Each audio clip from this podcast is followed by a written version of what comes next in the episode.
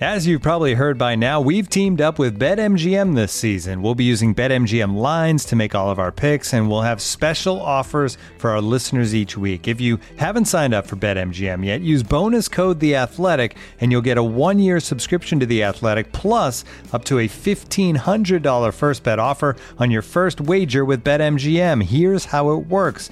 Download the BetMGM app and sign up using bonus code The Athletic.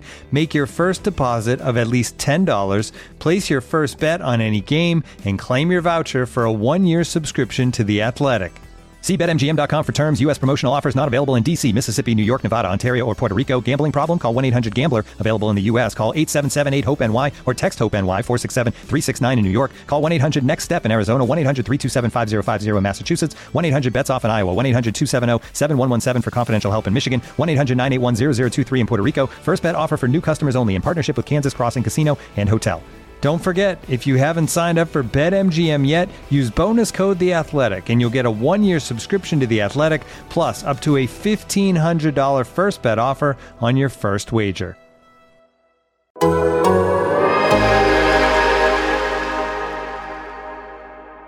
Plus minus. Tim Kawakami deserves all the credit. Plus minus. That is a word right there. What'd you say? Kerfluffle. Plus minus. Yeah, like like you, Marcus Thompson. Marcus always tell the truth. Plus minus. The only thing that I would say to Ethan Strauss is that he's a pretty damn good reporter. Um, he's well Plus minus. respected. I think he got the highest plus minus in the season in NBA history.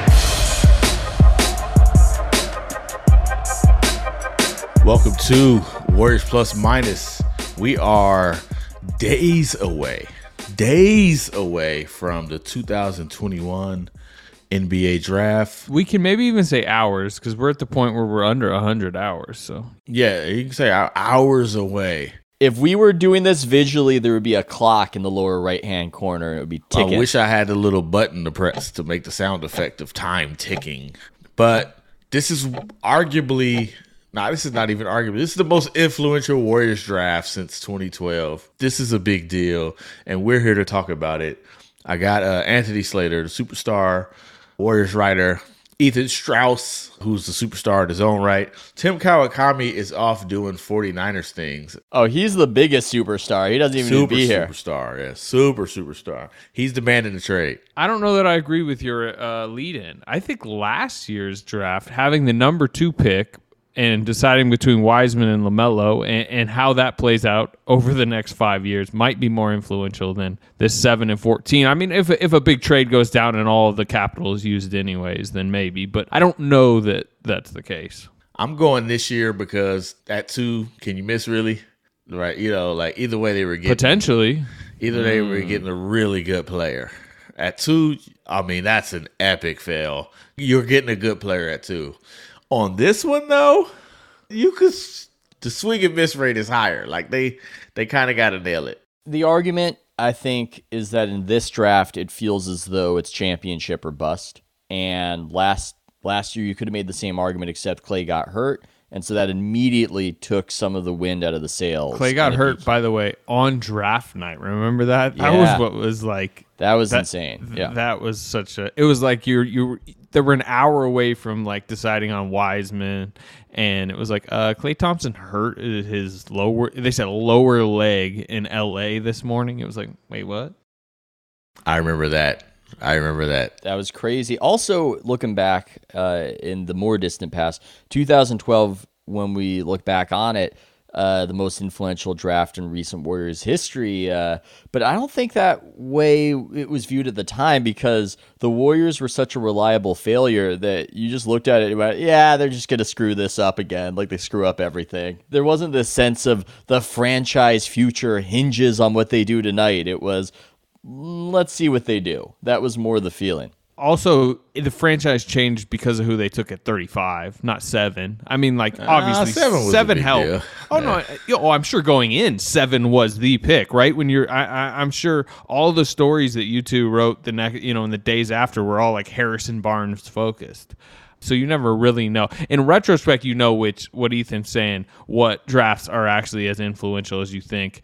But yes, in the moment right now, there definitely does seem to be a lot riding on the Yes. next 48 hours. From that sentiment is what I was thinking because 2012, what it did have was this air of this is setting up the next few years. And this is one of the rare chances where you have two first round picks and there is a lot at stake. Last last time it was after the Bogut trade had had gone down.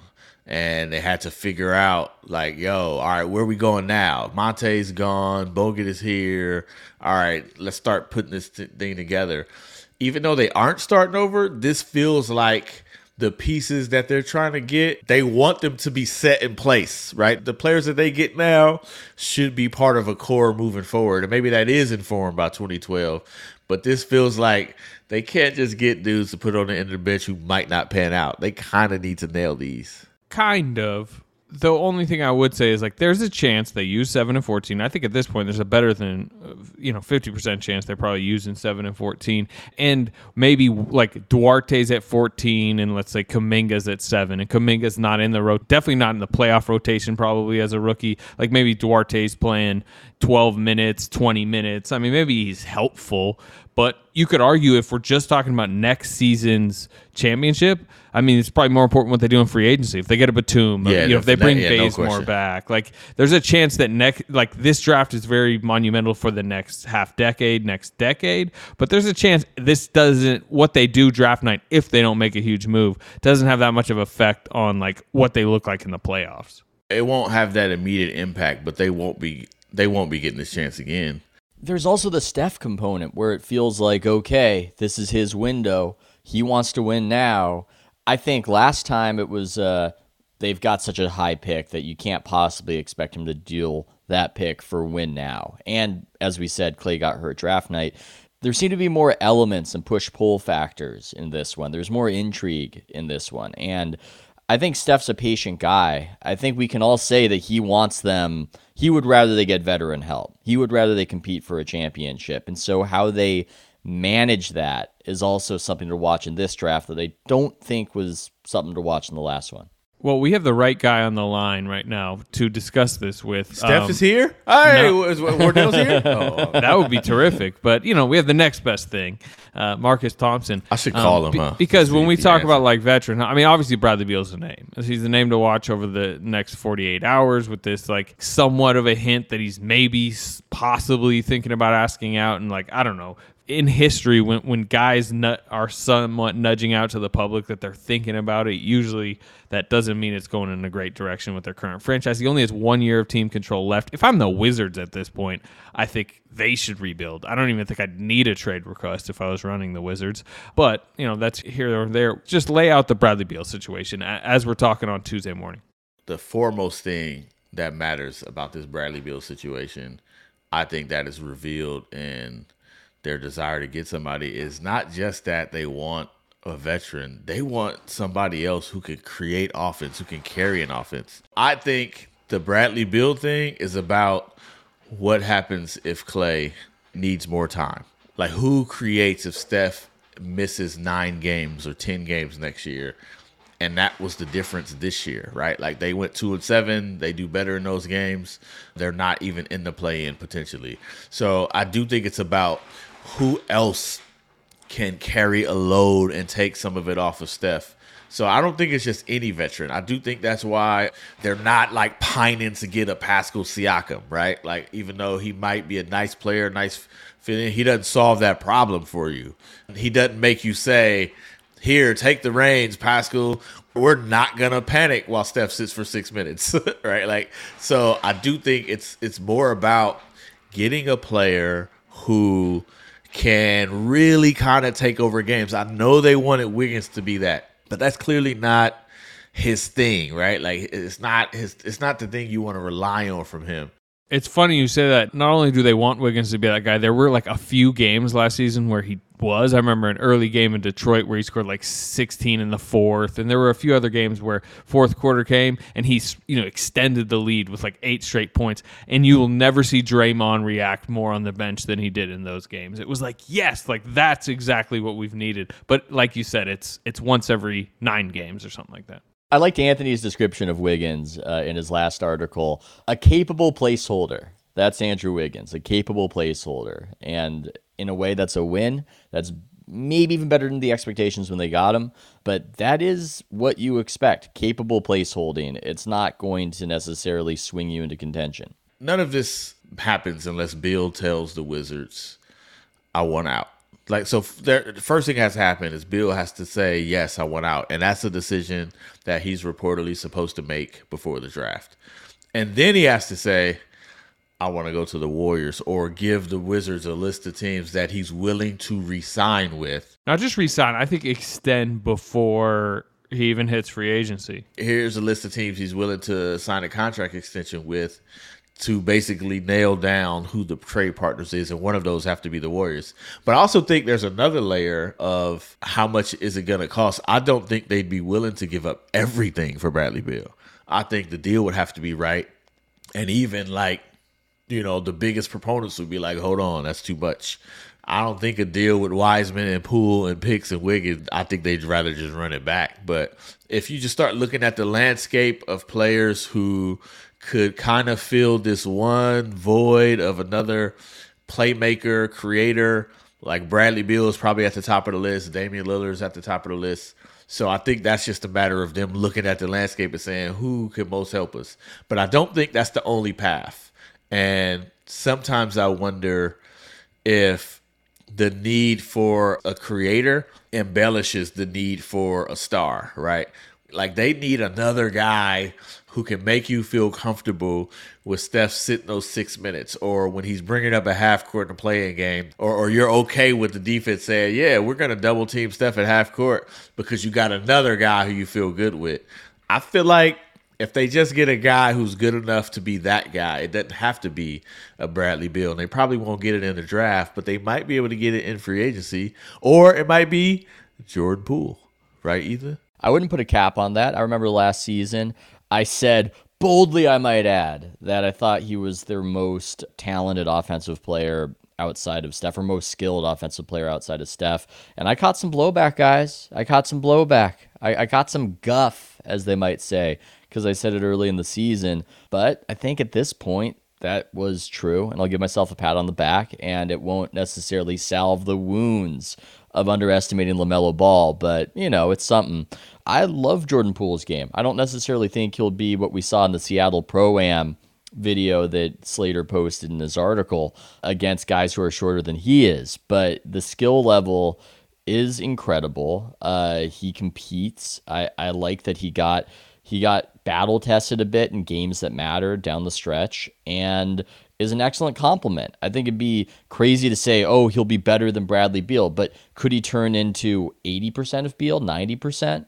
In terms of impact. That's not inconceivable. I see like McCollum. Like where could could he get anywhere near like a CJ McCollum? Maybe the answer is no, but I do think the if he is, isn't that the answer? Like you good, right? I think he could, and that doesn't mean that I think he will, because those are two different things. You say something like that, people go, "You thought he was going to be the next CJ?" Eh, like, no, I think it's it's a possibility. I just wouldn't want to sell short on him. I like his game a lot, and the Beal thing to me feels weird. Does it feel weird to you guys? Like it's not the perfect fit. I get it. He's a top 15 player. He's very, very good. But it almost feels like they're just doing something to do it. That they're going, oh my God, we got to get on the timeline. Oh my God, we need to win now. We need a star. Let's get this guy who is, in some ways, overlapping in what he does with Steph and with Klay. I mean, if they do it, I have to say, I come to the conclusion that maybe some of what they're hearing about Klay is not so great because otherwise it, it just doesn't make a tremendous amount of sense to me.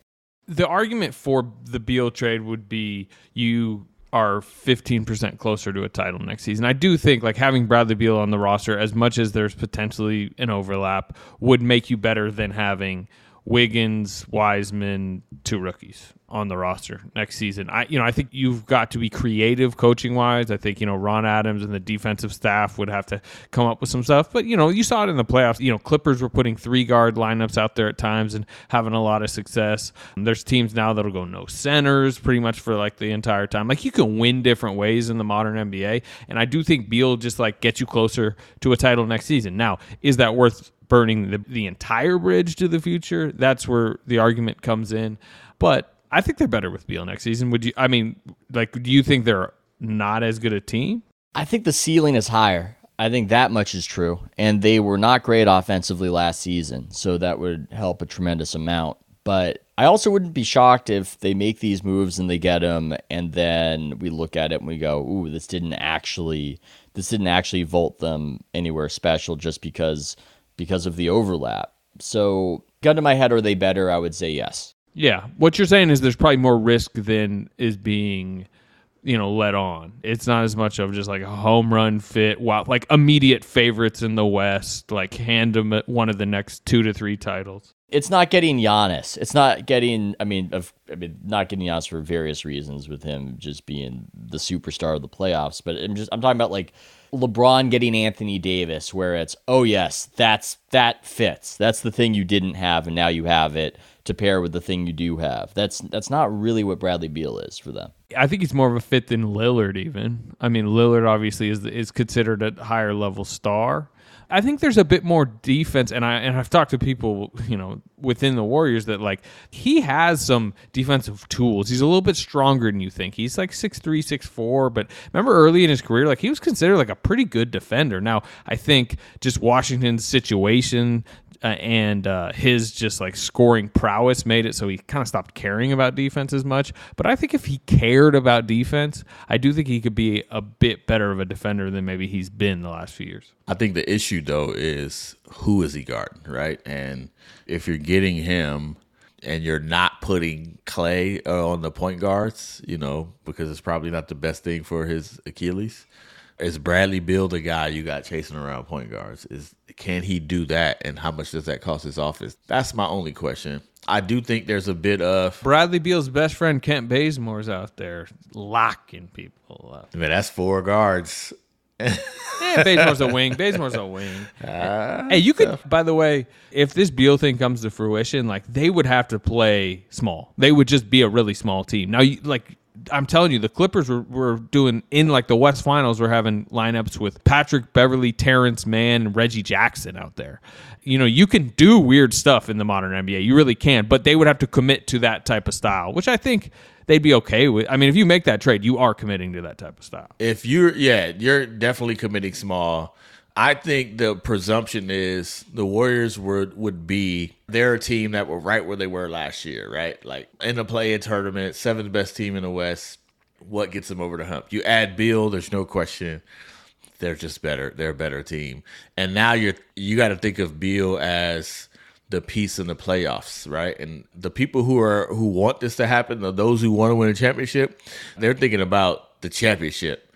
They're thinking about like Western Conference Finals what are you going to see as a defense and how do you counter it? That's where Beal pay that's where the Beal payoff is. Now, the question becomes in order to get to that moment, do you have enough if you sacrifice the team defense, the individual defense size, right? Like if you give that up. This is where this is the reason I don't think there's going to be a trade because like we could sit here and go like they'd miss Wiggins. Like they would miss Andrew Wiggins' defense. Like Andrew Wiggins provides value to them that on the trade market, suddenly if you just put him in the trade market, teams don't. They're like, oh, that contract. Like that makes the package a little bit worse. We'll take the contract because you got to match salary. And at, to me, it's the same with Poole. You know, we're talking about where the organization believes Poole's career might be going and where we kind of all are like, you know, hmm, those last like 15 games really started to like show something. Not, and I'm not just talking, oh, the front office thinks it's like Steph Curry and Draymond Green are like believe in Jordan Poole now. And like I feel like all Wiseman, another one, he's kind of a depressed asset on the market. Internally, they're like, I still think it might be going somewhere very good in the next like three years. I think the value of the assets they have they view it a much more positively than the league views it. And Wiggins is the greatest example of just like, you know, they would miss Andrew Wiggins' wing defense next season. Yet, if they take that out there, they can't tell an opposing team, hey, you know, come get Andrew Wiggins' wing defense. That's what like affects the trade. You sure they can't? That would be great. Put that in the video, huh? I'm sure they can slice up a video and like, yo, watch this rotation here. He got two votes for second team All NBA defense. Look at this. So, uh, on to the draft because they're gonna make these picks. Well, right? hold on, hold on, hold on. I wanted to like, are there any other trade like for let's say Beal's off the table? Why do we think they're going to make these picks? By the way, like, is it because Joe? Is it because Joe is so committed to making the picks and loves the That's draft one so of the much? reasons. Because a lot, I, because everybody else, everybody else in the league is looking at the situation and going, "What the hell are they doing?" I don't think they want to trade Wiseman. like, and that's and when you really think about it, like the next guy who you'd want on this roster is Jordan Poole. I don't think they want to trade Jordan Poole either.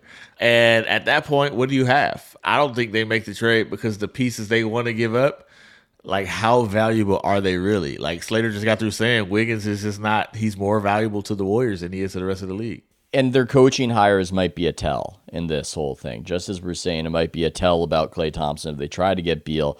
It might be a tell that they're making the picks that they make all these coaching shakeups behind the scenes. And it's no, no, really development. We need to do development. We need to hire these guys for development. That might be an indication that hey, this is the only way it's going to work unless something wows us that we don't really see coming. We're doing it through the young guys, which I mean, we'll we'll see. We'll see. It puts more of a spotlight on them next season, but I do think there is a belief like they can contend with what they have. I mean, and, and when I say what they have, that includes like they're probably going to go veteran with the 14th pick and, and they believe that like they will get like rotation helpers in you know next week in free agency i we all know how free agency works they may have indications behind the scenes right now like batum's like yeah i'm coming or you know something They like had that. him last year, Nick Clay. Yeah, mm, yeah. Well, Klay better not you know get injured on draft night again By the way, that was as an aside, a little weird when when Bob was talking in the uh, press conference, the pre-draft press conference, and he was talking about how Klay is the most uninvolved, which and he had to kind of temper it a bit with we love Klay and you know what's Klay doing? I mean, I don't know. I think he's in L.A. and I was thinking we still like him. Like we still love him. Like well, like what was that qualifier? it was well, uh, it's another situation. It seems where he's not completely around, just like last time, which I will step in and say he has been around a ton more. This you know yeah, he this keeps is he- off season, man. Yeah. Well, yeah. Yeah, well, well, what he and he's been taking the boat. He lives, you know, I don't want to like say exactly where he lives, but he lives somewhere where he can get to water quickly, and he has a boat clearly that he's put on, uh, you know, social media, and he has spent a lot of this off season taking the boat across the bay and working out. They say he's been in the facility a lot more. that's positive and that that's good and uh, you, you just hope that they're i don't know having more of a plan uh, with both sides being in on it than than last season with what happened and so hey if they, if they're both on the same page in that respect that's great it was just it was just odd it was odd it was also odd that bob mentioned having traded him over 300 times in his uh, in his third season which it was a loose bob it was loose bob myers press conference it was not which I don't tight-lipped mind. Which I don't mind. No. Uh, Give me more loose Bob. You know, I know Klay was in the he was at the workout where uh, it was Moody, Davion Mitchell, Jalen Johnson that day when those guys came in. Kai Jones, he was there that day, and you know he like took Wiseman out on his boat and stuff. He is more involved than he's been. But I wanted to ask you guys like about you know we talk about maybe more trades on the margins. Yeah, you know Indiana, who's at sitting at thirteen, has been rumored uh, as a team that that's aggressive. You know, and they have kind of those like mid tier vets, the Miles Turners, the T.J. Warrens. That maybe there's like pick swaps plus you flip some veterans, or Memphis, who just moved up to ten. Apparently, is like trying to maybe move up again a little bit. Could you do something with seven and ten and get a Brandon Clarke or something like that? Is there anything out there that you guys see as like a mid-level move that's not the big home run? You don't give up all the assets, but maybe would help. It's not even a Siakam. It's it's it's less than that. It's uh hmm. Miles Turner's the name that's out there a bunch. I feel like move back is going to be in play. Part of the reason there are people who are like, yo, trade the picks is just because with the minimum deal and with the taxpayer mid level, man, that's a tough thing to bank on to get what you need, right? Like, so if you're picking young players who might not contribute, you're down to basically finding somebody to take less money. It's just a tough prospect. If they get to the situation where Jonathan Kuminga falls to seven, it might be another way to pick up, you know, some middle, like middling veteran help by moving back, right? To get back to a team. Like, I mean, even if you if you get like a Brandon Clarke, oh, you know, you take that in a heartbeat. But if you're a seven and you find there's a lot of people who want Kuminga, and if the Warriors don't want him because of what he, you know, he he he's not ready to contribute. To me, that's where you could drop back to ten and try to pick up a player. That feels like the most realistic like move to me is doing that. I think they could definitely use a stretch stretch five just for lineup versatility. And so, I mean, I know Aron Baynes had a bad season last season, but maybe that type of guy. Is Aron Baynes allowed in uh, Chase after breaking Steph's hand? That's a very good. It's a very good point. That might not be the guy to go. Well, with. no, that's a, they went after him in free agency last year. So the answer to your question is yes, he is allowed because they tried to sign him. He had a bad season though in Toronto. He did, which might be buy low. I don't know, but that type of that type of player, just because Draymond obviously has had the shooting issues, you don't want to necessarily play him at the five too much. His fit with Wiseman isn't so great. Hell, I might want to just experiment like crazy and go Wiseman that type of player. I have no idea. I like Olynyk for them. Now I don't know. Olynyk had a good close after he was basically a throw in for in the Oladipo trade. He kind of had a good close for Houston, and maybe he gets too much. But if they could get him like taxpayer mid level or below, talk about a stretch big who's tougher defensively than than people think. Uh, I like him. We will be right back after a quick word from our sponsors. This episode is brought to you by Michelob Ultra, the official beer sponsor of the NBA. Want to get closer to the game than ever before? Michelob Ultra Courtside is giving fans the chance to win exclusive NBA prizes and experiences like official gear, courtside seats to an NBA game, and more. Head over to michelobultra.com slash courtside to learn more. Looking for an assist with your credit card, but can't get a hold of anyone? Luckily, with 24 7 US based live customer service from Discover, everyone has the option to talk to a real person anytime, day or night. Yep, you heard that right. You can talk to a real human in customer service at any time. Sounds like a real game changer if you ask us.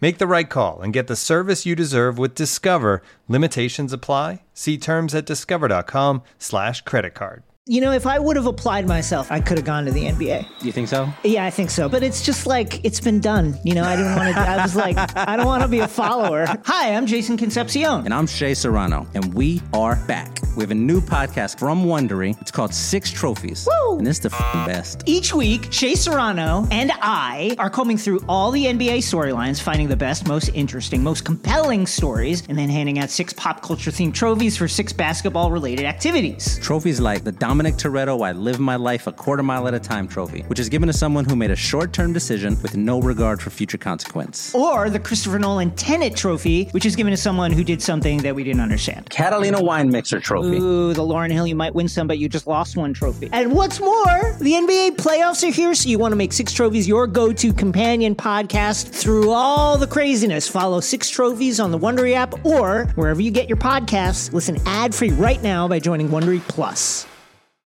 Can I throw a trade out there that will get zero fans excited, but I think could be a nice little asset play?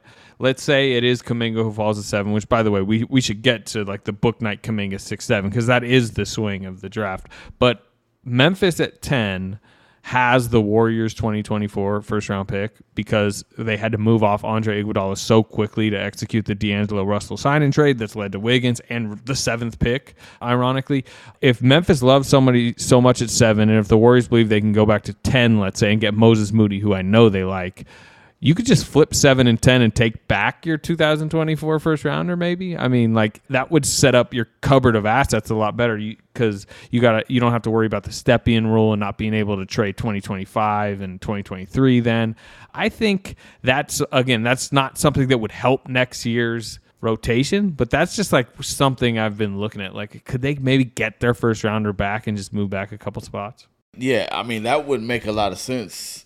The question is what what is that pick? Was it What what's it- ten compared to seven? No, what's what's the twenty four pick they giving up? It could be great, right? It No, no, no. They, would be. could- they're not giving up. a I mean, getting pick. back. I'm saying getting back. If Memphis is really good, they're basically just No, you're not getting. Memphis pick. You're getting your own pick back. Oh, you talking about the pick from Iguodala? Yeah, Yes, yeah. yes. But, but, but the point I- is, the point is like if they're really good, what is that? So you know, I know in the NFL they have like the values on the picks, right? So you know, like in order to jump three spots, you need this and this. So you wonder if it's a if it's a s- ten and twenty eight, does that get you up to seven? Is that a good value pick, or is it just enough to get your own pick back? I think one of the things it does is it gets you back to like having all your first round picks. Where if you do make a big swing at the deadline, or trade the 20, you have all your pick, picks. You know, you have all your picks. Anyway, uh, that's just something I've thought about now that I've seen Memphis maybe trying to move up, and that's only if you're like, look, they don't really want Kuminga. They and all their intel tells them Moody will be there at ten. You're gonna get the guy you want anyways. Now suddenly you have your first round pick back. I don't know. I don't even know if Memphis would be interested in that. Maybe they love that Warriors pick. Before we get to actually the draft prospects and what might happen, any other trades or anything out there that you guys are interested in? Nah, I don't like these trades this time of year. Let's talk six seven. Uh, you know, Bouknight went out to Oklahoma City and had dinner with Sam Presti, and I don't. know- I'm pr- assuming Sam Presti probably didn't want that out there, but James Bouknight is a very good interview and put that out there himself. You know, the Thunder's interested in, in, in Bouknight at six. Clearly, if they use that pick, that is what would bring Kuminga to seven and, and juice up the Warriors' potential trade offers. But at the same time, if you guys are making the pick, would you want Kuminga to go six so Bouknight is there at seven? Because the Warriors also have shown a bunch of interest, kind of like some hidden interest in Bouknight, almost like they're trying to, you know, mask it a little bit, which which is a hint. What do you think about that little area of the draft, and, and who do you like more? Ethan, does Bouknight fit the uh, Killian Hayes profile? I mean, that's the thing with Bouknight is some of these stats you worry about them, but we're off stats now, right? I don't know. You got to give me the scout stake. You got to Hey, give he, me he, the, he played baseball growing up. He's from the Bronx. I mean, I don't know. Like, is that good sign? You know, multi-sport athlete. Five tool player. You think he's got the five tools? He's a got- good interview. yeah. I, I like him as an interview.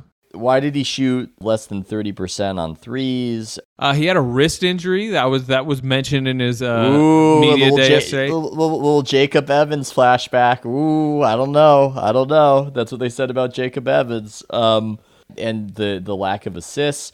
I guess what's the affirmative case for Bouknight? That's what I want to know because Kuminga, I know that there were some whispers, some rumblings that people didn't like how he handled the G League bubble. That might be good intel, but at the same time, I do wonder if that's the best uh, environment to judge a, a young player. It just seems like the upside of a Kuminga, where he was before, as you were saying, Anthony, that there was the thinking that the Warriors would have no shot at him because of the, the pick protection that he would fall into there. So that's why I'm more excited about Kuminga. But what's the affirmative case for Bouknight? That's what I'm wondering.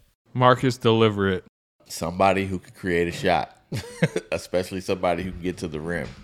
Like that's the case. They need players who do not need Stephen Curry to be able to get an open look. They are desperate for those players.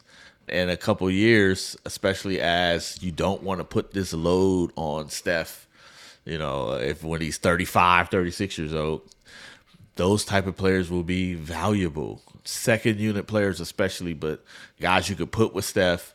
You just can't have one dude creating all of the offense year in and year out. And that's not saying he's going to score all the points, but somebody you can put the ball in their hands and say, "Go get a bucket." They just need uh, they need guys like that. They don't have that, and until Draymond finds his offense, that that becomes a major major need for them. So that that's the case for Bouknight. I was told by one uh, Warriors exec that they value players who can shoot and dribble. Like in the playoffs, the ability to shoot and handle becomes very important. Sounds very Bob Myers. He's trying to out your source. Yeah, He's it wasn't to out Bob your Myers, source. but man, No, no, I'm just saying it wow. sounds like a very Bob Myers philosophy. I'm not giving you the whole that it's Bob Oh, it's- Myers, it's- but I mean, it's it's from his staff, so I would imagine he hires people who shares his philosophy. But uh, players who can shoot and dribble in the playoffs matter, right? Bouknight would fit that mode. Like they need somebody who can create offense. Reggie Jackson came up big in the playoffs. You know, Huge. to go with that kind of thinking. And it wasn't the first time. A, I saw a young Reggie Jackson. This is important because we're talking about young guys making an impact in their first three years. I saw a young Reggie Jackson win a playoff game in the grit and grind Memphis arena. Maybe this means absolutely nothing, but it would be interesting if uh, Bouknight was taken. I mean, not over Kuminga, but the idea that we're comparing them. Bouknight 2019, his RSCI top 100 ranking. That's how they rank all the the high school players coming in. 72. Kuminga 2020 RSCI ranking four. So that's as far as pedigree goes. That's quite the chasm. That only matters if you have the choice between the two, right? They won't have the choice between the two. Which you're right is they don't. The team that has the choice between the two is Sam Presti. And what's interesting is, I mean, Sam Presti historically has been a great drafter, right? He is going to decide which one he thinks is a better prospect, and you have to get the one that isn't. So that's interesting. The question is, Bouknight goes six, and Kuminga falls to you at seven. Do you take the best player in the draft, or do you take the guy who fits you best And Moses Moody? That's the question of the draft. And if so, like once you decide that, once you make that decision, now comes into play. Well, do we take Moody here? Do we move back? What's at play? But that's when the phone's gonna ring, right? When Kuminga Well, not- falls to that's seven? not when the phone's going to ring. The phone's Well, already yeah, ring. I yeah, thought yeah. the the most transparent part of Bob Myers' presser Yes. yesterday was 245. Yes, where he was saying that, and then you know Tim, who had, uh, you know he's not on here, but he asked a couple good questions that were kind of pointed and within the middle of Bob saying basically, "Hey, I as of now I think we're making the pick, but that can always change." And then he said, "Are some trades dependent on?" Who's on the clock at seven? Basically, like maybe a team's already lining it up saying, we'll make this trade, but only if Jonathan Kuminga is there at seven. And there's no way for the Warriors to know that at this point. So, yeah, I mean, I think that maybe the best thing that can happen for them is is Bouknight going six because what it might open up. the options might open up. That to me is gonna be the, the decision of the draft. Like if if this thing is shaken out, do they just take the best player with the highest ceiling available to them, or do they go with the win now approach and do they take one of the trades? Do they get the guy who fits best? Because if Kuminga ends up the seventh, there's gonna be a reason, right? And I, I'd want to know what that reason is. If it's everybody saying above them, like we don't want to wait for him. I mean, I get that, but I'd want to know why he's at seven because his his hype and his talent doesn't say number seven. They've spent the last three weeks, you know, searching for their reasoning, and they went out and they they privately worked him out. They went out to dinner with him in Miami. Like the one thing that's helped them, and I, I think I said this on the last podcast, they've known for a few weeks, and Kuminga's clearly known for a few weeks that falling to seven is a possibility, and that's given them a chance to prep. Where you know there are some draft nights where you have no idea the guy's going to fall, and then suddenly you have two minutes and maybe you haven't done the prep work, and you're like, why is this guy here? But they've done the prep work. It's also interesting that Myers, and I think he was being honest, I don't think he was being coy, indicated that trading up just doesn't seem to be a plausible scenario. And maybe less so because of what the Warriors want, more that these other teams might have it locked in that this is a this is a five player draft or who knows what. It just seemed like there wasn't a whole lot of hunger being conveyed in the Myers press conference of that possibility. Yeah, he basically said no when I asked him about that. Um, which you know, not only that, I think that, it- does that sound like they're saying we're not trading Wiseman, so that's why we can't move up? I feel like that's how you're reading it, and and I mean, Clearly, right? Is there anybody on the list where you're looking, you're going, maybe if they can do it, maybe they should think about it. Maybe they should take a shot. I mean, I'll tell you the guy that kind of pops into my mind, and it runs totally counter to what I'm saying about Bradley Beal. But I think eh, maybe you take a shot at, at, at Green if you can get him. You know, maybe, maybe he just seems to have that superstar. it just seems like he's not only is he two, but there's like buzz over the last 48 hours that he was like so impressive to the Pistons that there's That a chance now, that, yeah, rethinking their pick and all So. Green is, Yeah. I just think he's he's unreachable. I think the only guy you could maybe maybe reach is Suggs. Yeah. you don't think you could start uh I don't know, throwing some some cash to broke Tillman Fertitta behind the scenes, you know, maybe navigate a little bit of skullduggery in some way. You Crypto. couldn't you couldn't Crypto. do that. Crypto, crypto to Tilly. You can't do that. That's something you can't do. I'm just glad that we got a Tillman Fertitta reference. Oh, from you yeah, on we this were pod. It's overdue been for too it. long. It's We've been got at least Presti like and four Tillman. episodes. We- yes. we winning right drink, drink. Everyone drunk for the draft. So, uh, yeah. By the way, did you see Jordan Poole at the Jamal Crawford Pro Am? There you go. We got the Jamal Crawford reference in. everybody. Yeah, and I believe Andrew Bogut uh, podcasted about it. How about David Lee? We need a David Lee. We need, We need a David Lee. Where's TK? So if you could move, I don't know. I guess it was a hypo, but you you figure Memphis wants to get up again, right? If that's possible, why isn't seven and fourteen possible? It just feels weird that Bob is saying You mean seven and fourteen to jump up? to jump up two spots, three spots. All they gotta do is get to four, right? Yeah, well, you say that. I think one of the problems is I think I think I think Raymond Ridder coached Bob on on how to talk right there. Sorry, we're just doing all the references. We got to get them all in. there you go. Maybe David Lee. Maybe this. Uh, anyway, um, I think the um, Did you hear that little is- bit of Raymond Ridder, Ethan? Did you hear his? Yeah. the problem is the Magic have five and eight, and the Thunder have six, 16, and eighteen, and like every future first round pick that you could ask for. So, like, there's teams with better ammo than seven and fourteen. I mean, but like six, you can go up to six. Oklahoma with City, the Thunder, Oklahoma City love do they need? Yeah. it- so, so you're saying get? I would not give up seven and fourteen for six. No, I wouldn't. But like, I just it just feels weird that he's like, yeah, we can't move up. My take on it, my guess is people are saying you. Well, you do have something we want, right? James Wiseman. well, yeah. we're not we're not giving it up. So seven and fourteen isn't getting any action, is what it sounds like. He said. Yeah, I, I would agree with that. Here's a question: at, at what point is seven and fourteen worth a spot? You know, at five, do you think seven and fourteen is worth five? Do you think Do you like Scottie? Barnes? I'm I'm more down on Scottie Barnes than most people. Just as I just don't see his offense. He seems high variance. He seems like it's going to be uh, he's going to be incredible or just not really fit because of the the issues of the shot. But a lot of people Suggs is somebody that a lot of people love. You know, maybe maybe for four. I mean, I don't know. That's it. I'd That's an give up those two to me. picks for Suggs. I would, I too. I just don't think that's. I wouldn't do be it outside of that. I wouldn't do it outside of that. So four. So seven and fourteen is worth a move up to four in your estimation. I agree. Especially if you can get up to four before the draft, and now you can dangle four and Wiseman and go get Anthony Slater's guy. You, you're Yeah. just you're you're trying to find a path to Cade Cunningham. Somehow trying to find a path to Cade Cunningham. I'm the only one. Am I the only one who still likes Cade Cunningham? My bad. Cade Cunningham, man, it seems like nobody. He went from incredibly hyped, number one pick, presumed, and still in that slot, and yet it just seems like nobody's that excited. Like nobody's talking. I would say Cade Cunningham is considered the top pick in a in a top part of a draft that is considered like you know once in a decade. But the problem is Cade Cunningham is not once in a decade.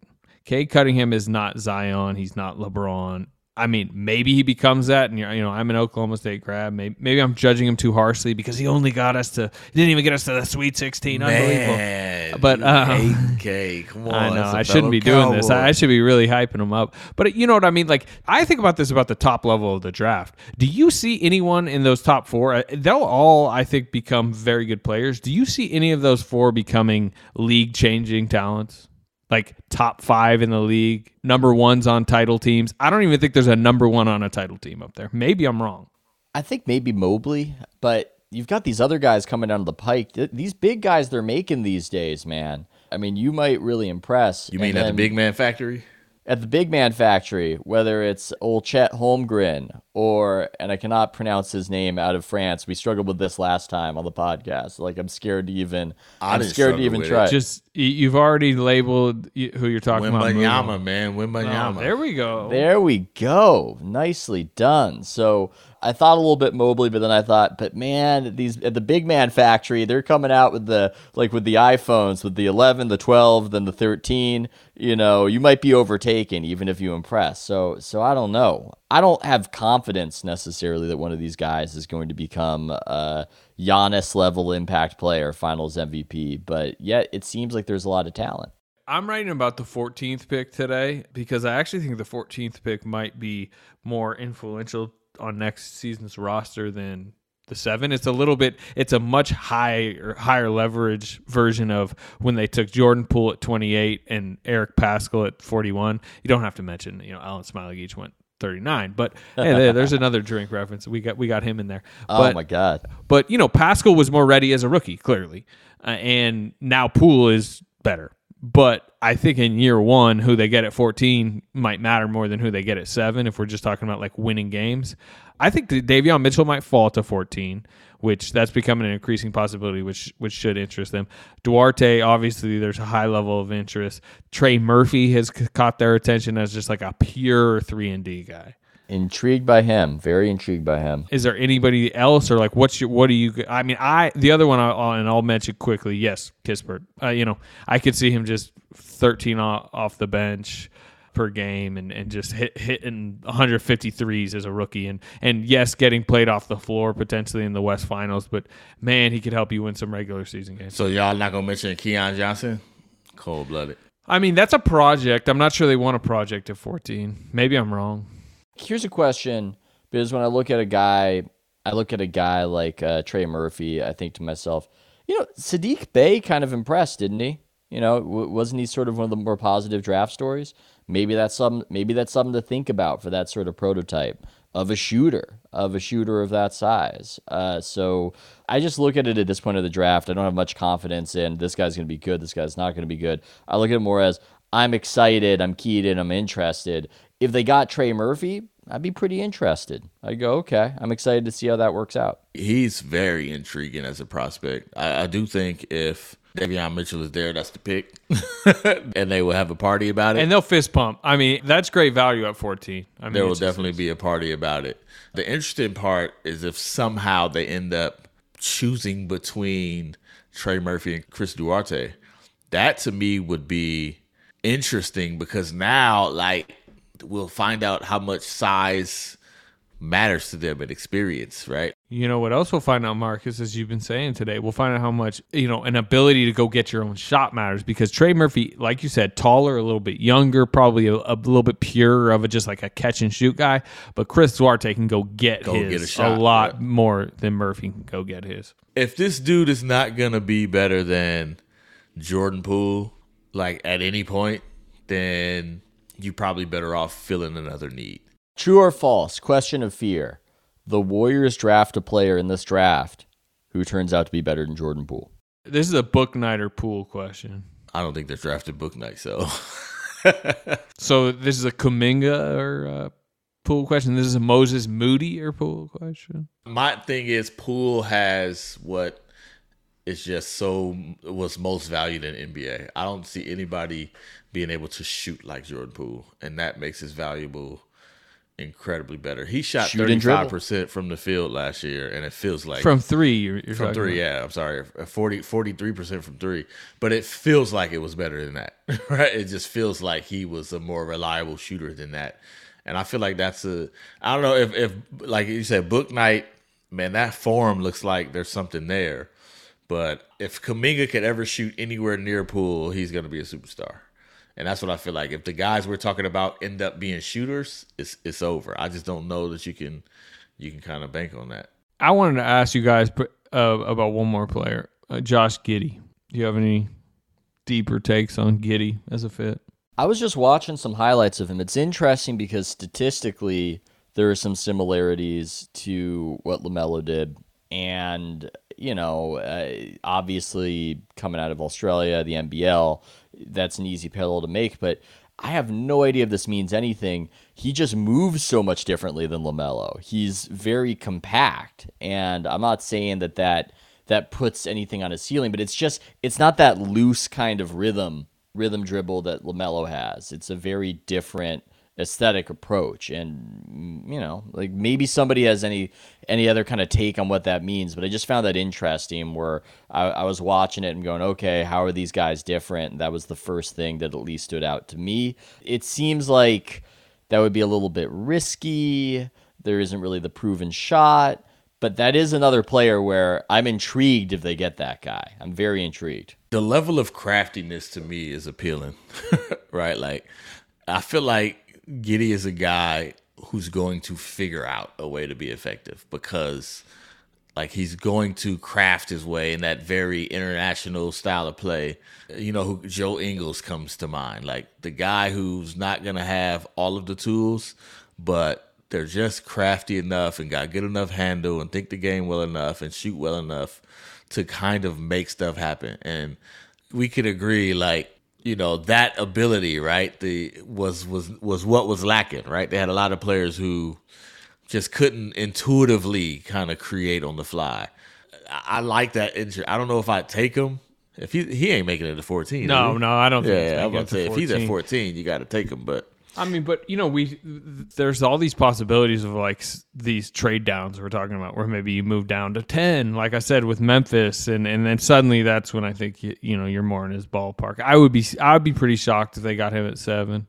I like the idea of him in transition with Steph. I like the idea of him pushing the ball with Steph. I think that in the half court, I've got some concerns about I've got some concerns about Giddey, and that could be a, that could be a problem. But it just seems like it seems like he could immediately do something to their transition attack if he's productive enough and can shoot well enough, be good enough around the rim for them. And that's one way I could see him making an impact early versus maybe some of these other guys where you have to wait for them to really develop. I saw some podcast clip out of Australia where Luke Longley was like, "I've been calling Steve Kerr every day," and I'm not I'm not going to do an Australian accent, but it was in an Australian accent. He was like, "I've been calling Steve Kerr every day, telling him like Giddey's the guy, Giddey's the guy." I just thought that was interesting. That's a good sign. I mean, it might mean nothing, but it, look, if he was saying the opposite, then that'd be a bit of a red flag, right? Yeah, okay, okay. Again, that's another guy where at I this see level of the draft, Luke Longley using his championship pool on There behalf of. I mean, that's the. This is again how I think about it. I, I I can't tell you who at this level of the draft is going to be good, but I just have the guys where I go, okay, I'm excited. I'm Hey, we got to excited. get this hesitant pump faking version of draft. Ethan You don't- you don't here. like, uh, you- don't like I mean, Carl you Landry? every statement. You just like, man, Killian Hayes really got this dude shook. Slater, like, I feel like I'm Carl Landry right now. I'm just down there. I'm just pump pump. I'm loony. That's what I am. I'm loony right Oh, now with no. the takes. I'm loony. like, man, dude, let it go. What you mean? Like, you all right, Killian?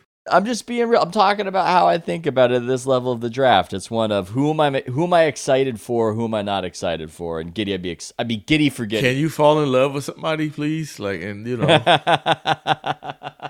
Can you can you fall in love with somebody? That is a big question. Yeah, that's a life question right there. I mean, well, the life one, he's already got that. Shout out to Allie. Ah, There you go. um, anything else that draft draft wise? I will say this Thursday is the draft, right? And Friday is the press conference. And for the first time, I'm really feeling it's so much harder to go to Chase like that, right? Like, so we're gonna be. I'm sitting there thinking like, yo, because it's always been downtown, and then the year that it wasn't, that it was downtown Oakland, and the year that it wasn't, it was you know we we had a pandemic. But so this is gonna be the first time we do draft at Chase Center. And then turn around. I don't know. Did you go to the uh, Jordan Poole, Nico Mannion one last year? Did one of y'all go? No, it- first of all, it wasn't Jordan Poole, Nico Mannion. It was I'm sorry, guy by uh, the name of James James, Wiseman, James Wiseman. Yes, I did. It was actually the best in-person access of the entire season. What happened before the season? We're he like, got hugs. He got hugs from the Warrior staff. They were so happy to see. Uh, there was definitely like like it was me, like Marc Spears. I'm, I think Monte Poole was down there. We were there was very few media members, and they had you know it was we're somewhat we're kind of emerging from the pandemic, but still not yeah, really. like we made it. The pandemic's finally over. Or yeah, so they but there was like there was definitely they're like, oh wow, media members to speak to in person. I've never like seen you know people so happy to talk to reporters. Felt like high school reporting days, huh? When they were happy you showed up. They were like, oh, it's good. Basically. I was just like plotting that out, like, oh, okay. We gotta oh man, you you gotta factor in the bridge, all that. I do crazy. remember from that press conference when James Wiseman came off the stage to talk to Shaun Livingston, and he was sitting there chatting with Shaun Livingston a little bit, and he was he just like towering over Shaun Livingston, and I was like, oh, that's yeah, he's huge.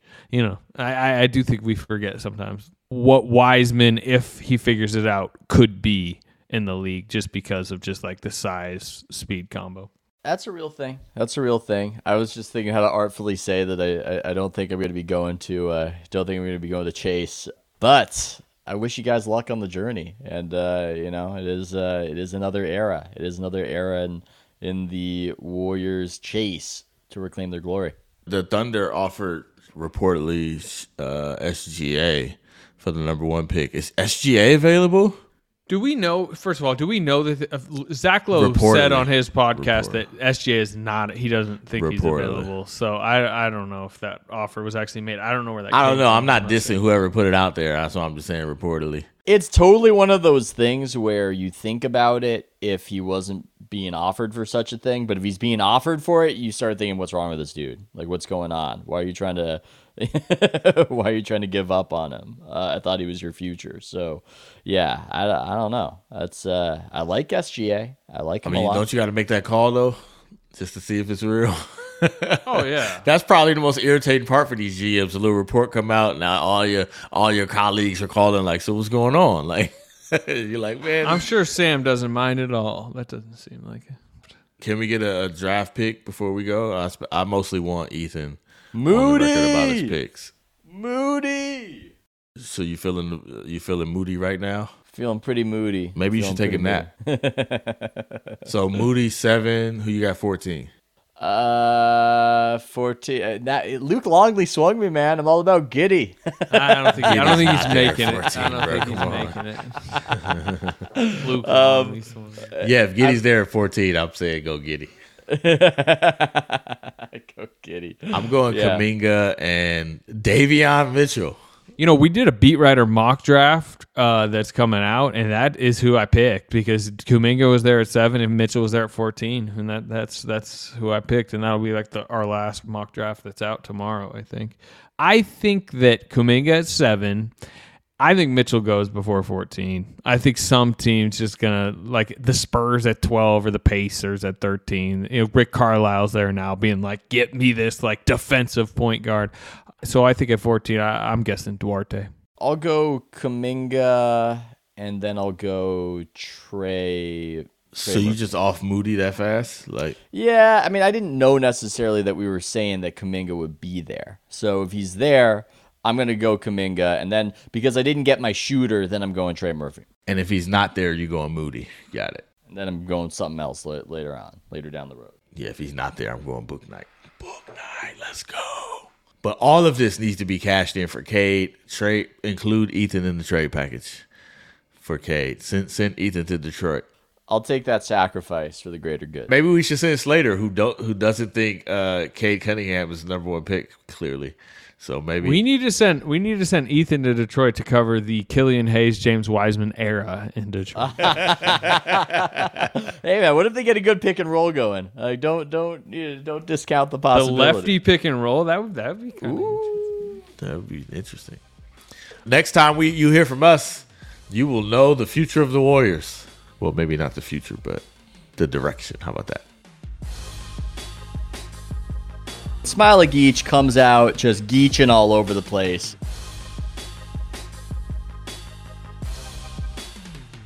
Kelly Oubre, you're a knockdown shooter. We believe in you.